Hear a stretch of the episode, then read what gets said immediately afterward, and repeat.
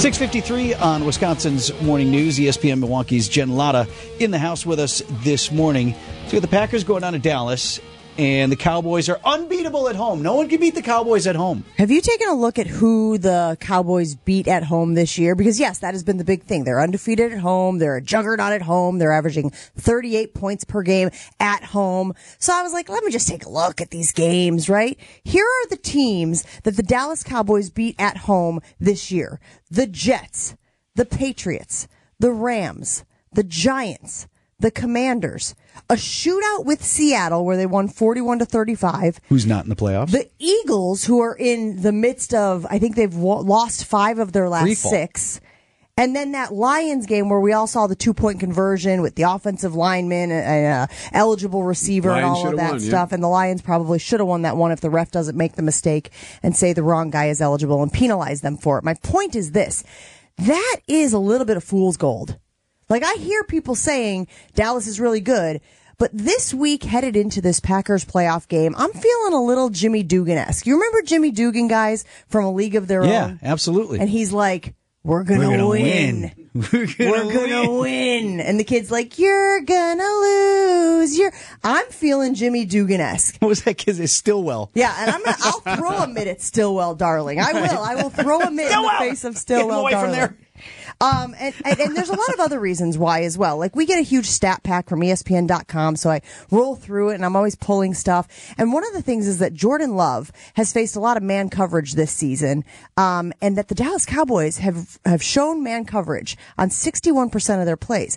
And Jordan has 23 passes and one interception against man coverage. Comparatively, the only quarterback in the league who has been better against man coverage than Jordan Love is Dak Prescott.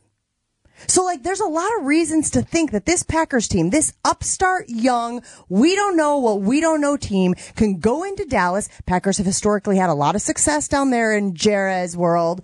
I think they can win the game. It would not shock me if Green Bay shocked the world and walked out of there on Sunday with a victory. Man, here we go. It's See? so good to see you this morning.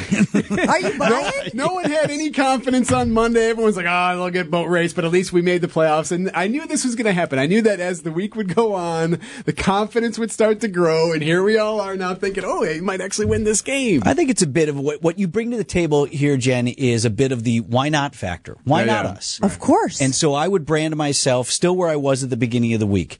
Shocked if we win? No. Expecting to lose still? Yeah, probably. Well, and again, we've talked about how this is gravy, right? Everything from Sure. here on is gravy. Playing with house money. I've heard all of these phrases thrown out there over the last few days, ever since they won on Sunday. And so the pressure is off the Green Bay Packers. All the pressure is on Dallas.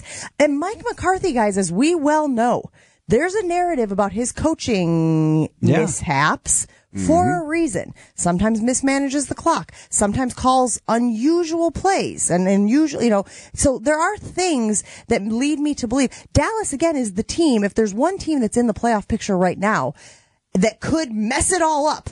That could fumble the bag, as the kids say. it's the Cowboys, right? Like this is a great draw for this young team. And then I was asked this morning as we were having our production meeting for Jen, Gabe, and Chewy.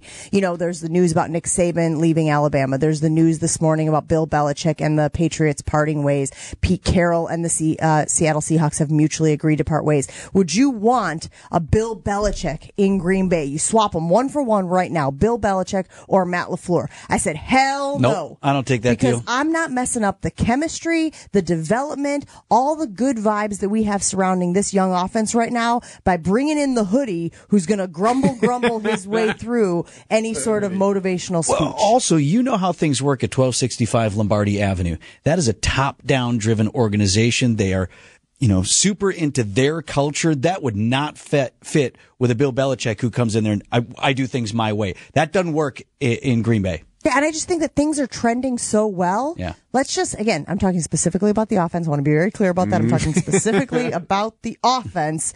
Let's keep the good times rolling, right? So I heard that this morning, like, well, would you take Bill Belichick one for one right now? And I was No. like, I'm good. Uh, and that's no disrespect to what he has accomplished. He's obviously incredible. He's obviously the GOAT in the NFL with all the rings, although you could argue that Brady did a lot of that work, but I don't want to go down that path either. um, so anyway, I am, I feel I've got the good vibes going this week. I love that. I love that All you right. brought that on this snowy Thursday morning.